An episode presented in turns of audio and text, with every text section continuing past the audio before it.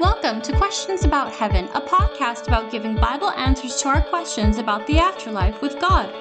Each week, we seek to answer real life questions with biblical answers about the life beyond this world. Now, here's your host, Brad Zockoll.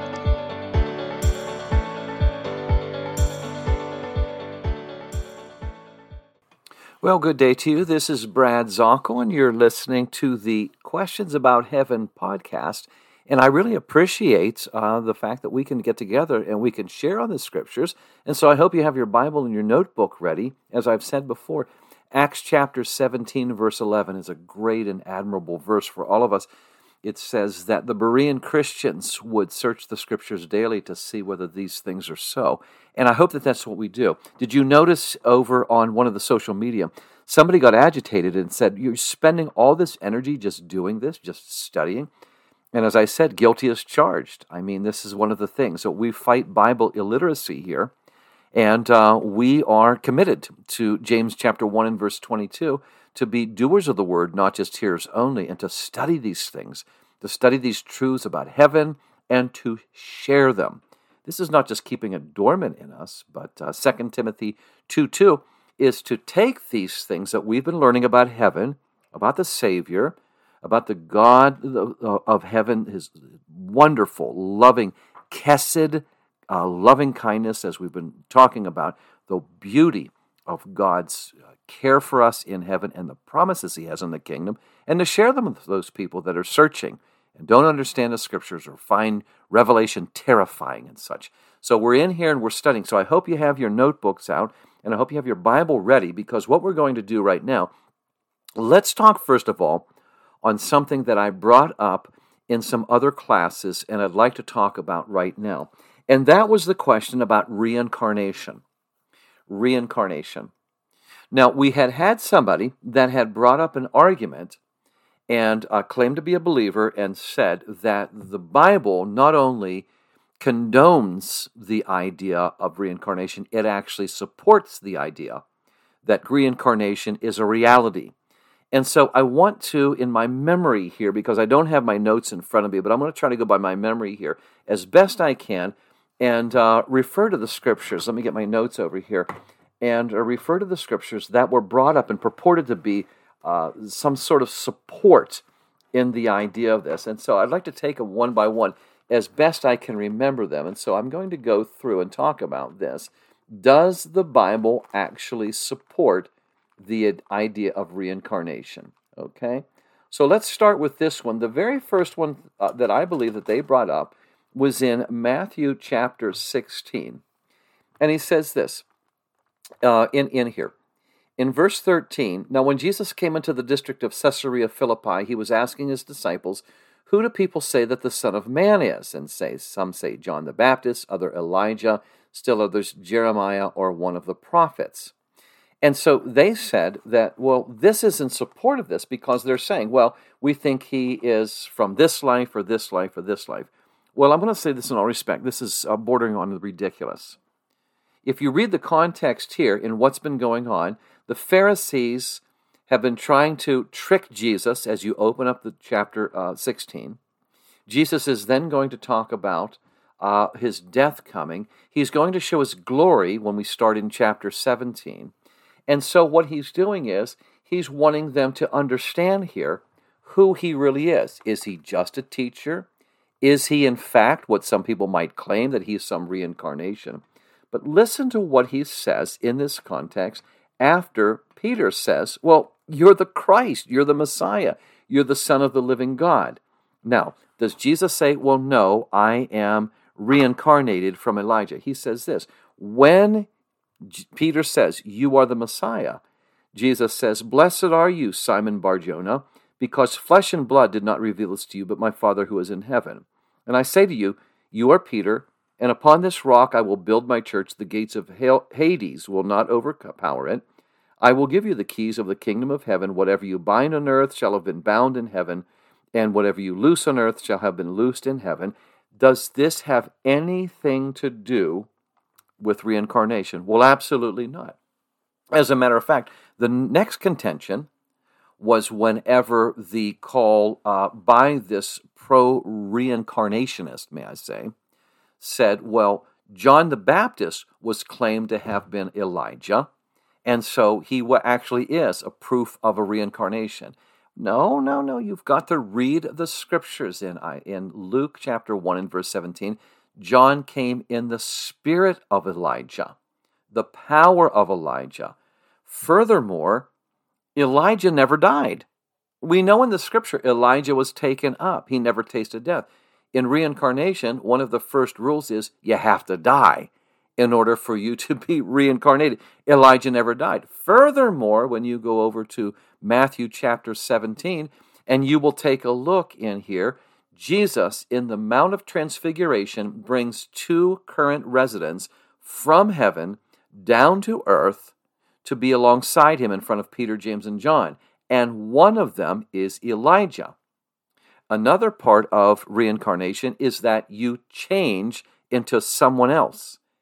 Elijah is still Elijah.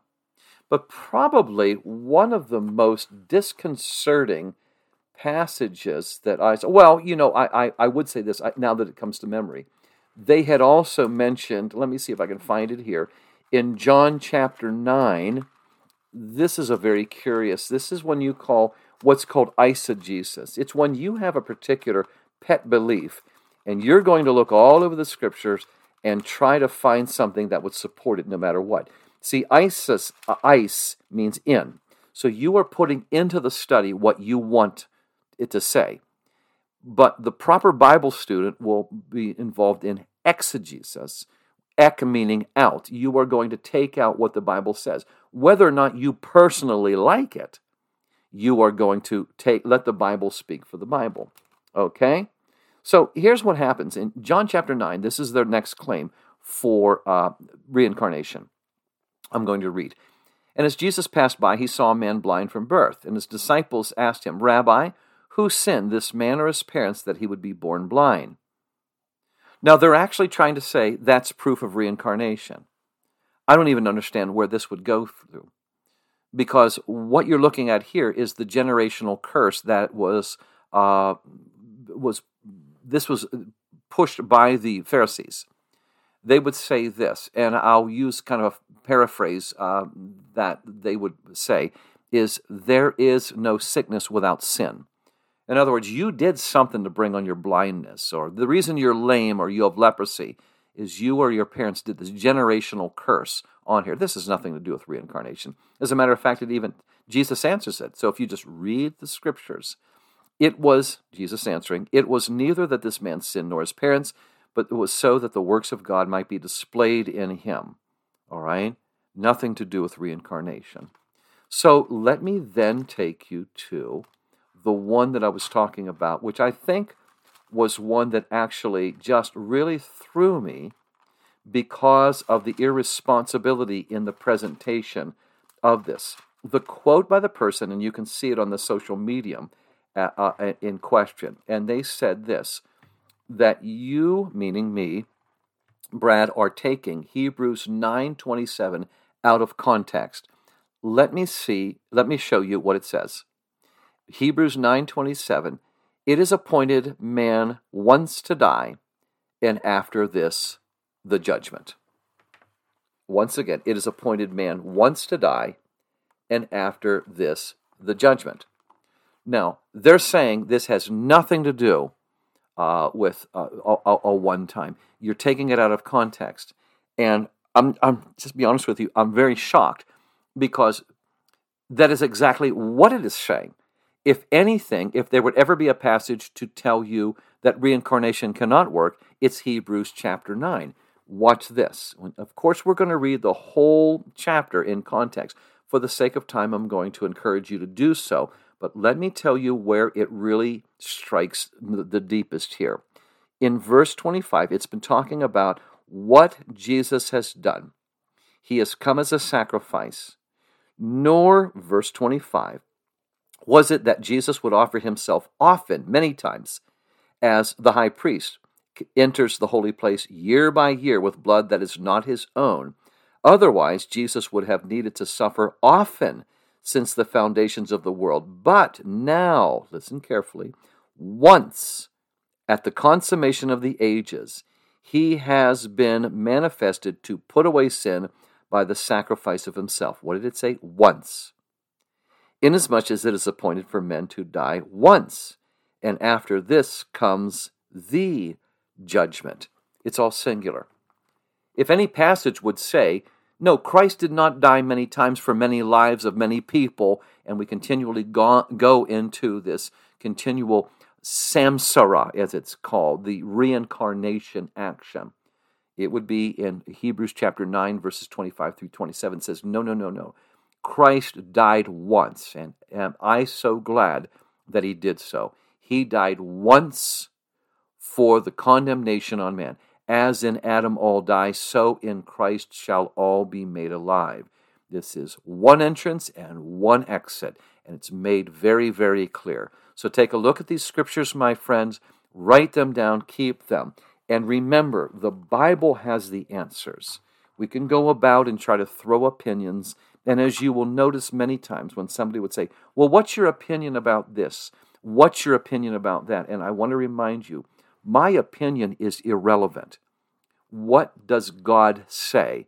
That's what we're studying. Thank you so much. This is Brad here on Questions About Heaven. I appreciate uh, you being uh, here and listening.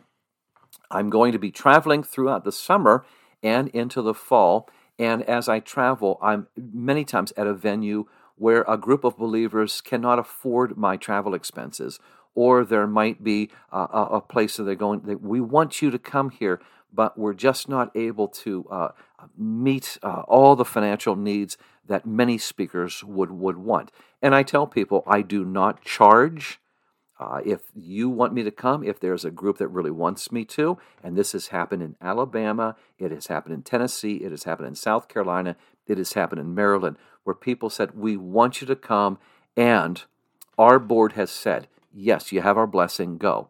And many times we just want to meet uh, uh, traveling expenses. If you can help us with that, even just for the price of one tank of gas for me to get there, because I don't do flying very much. I'm on the in the Honda CRV, just puttering around, getting to different places, and I do enjoy it. But if you can help us in any way uh, to meet those expenses, that would be very, very much appreciated. We are a 501c3 corporation, and you do receive a tax a receipt on that, and our thanks as well.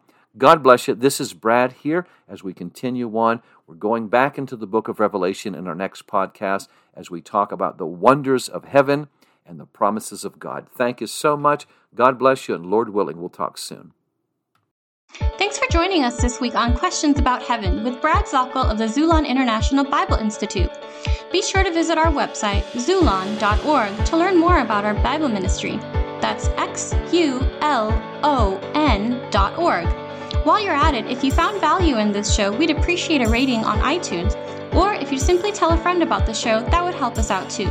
And keep an eye out for our upcoming ebook, Questions About Heaven. Thanks, God bless you, and have a great day.